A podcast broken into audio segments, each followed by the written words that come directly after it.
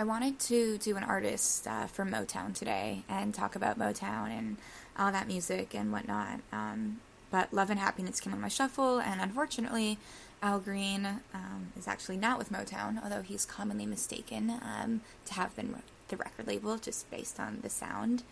But you know what? I think, you know, even though he wasn't with that record label in Detroit, um, he was still in Michigan.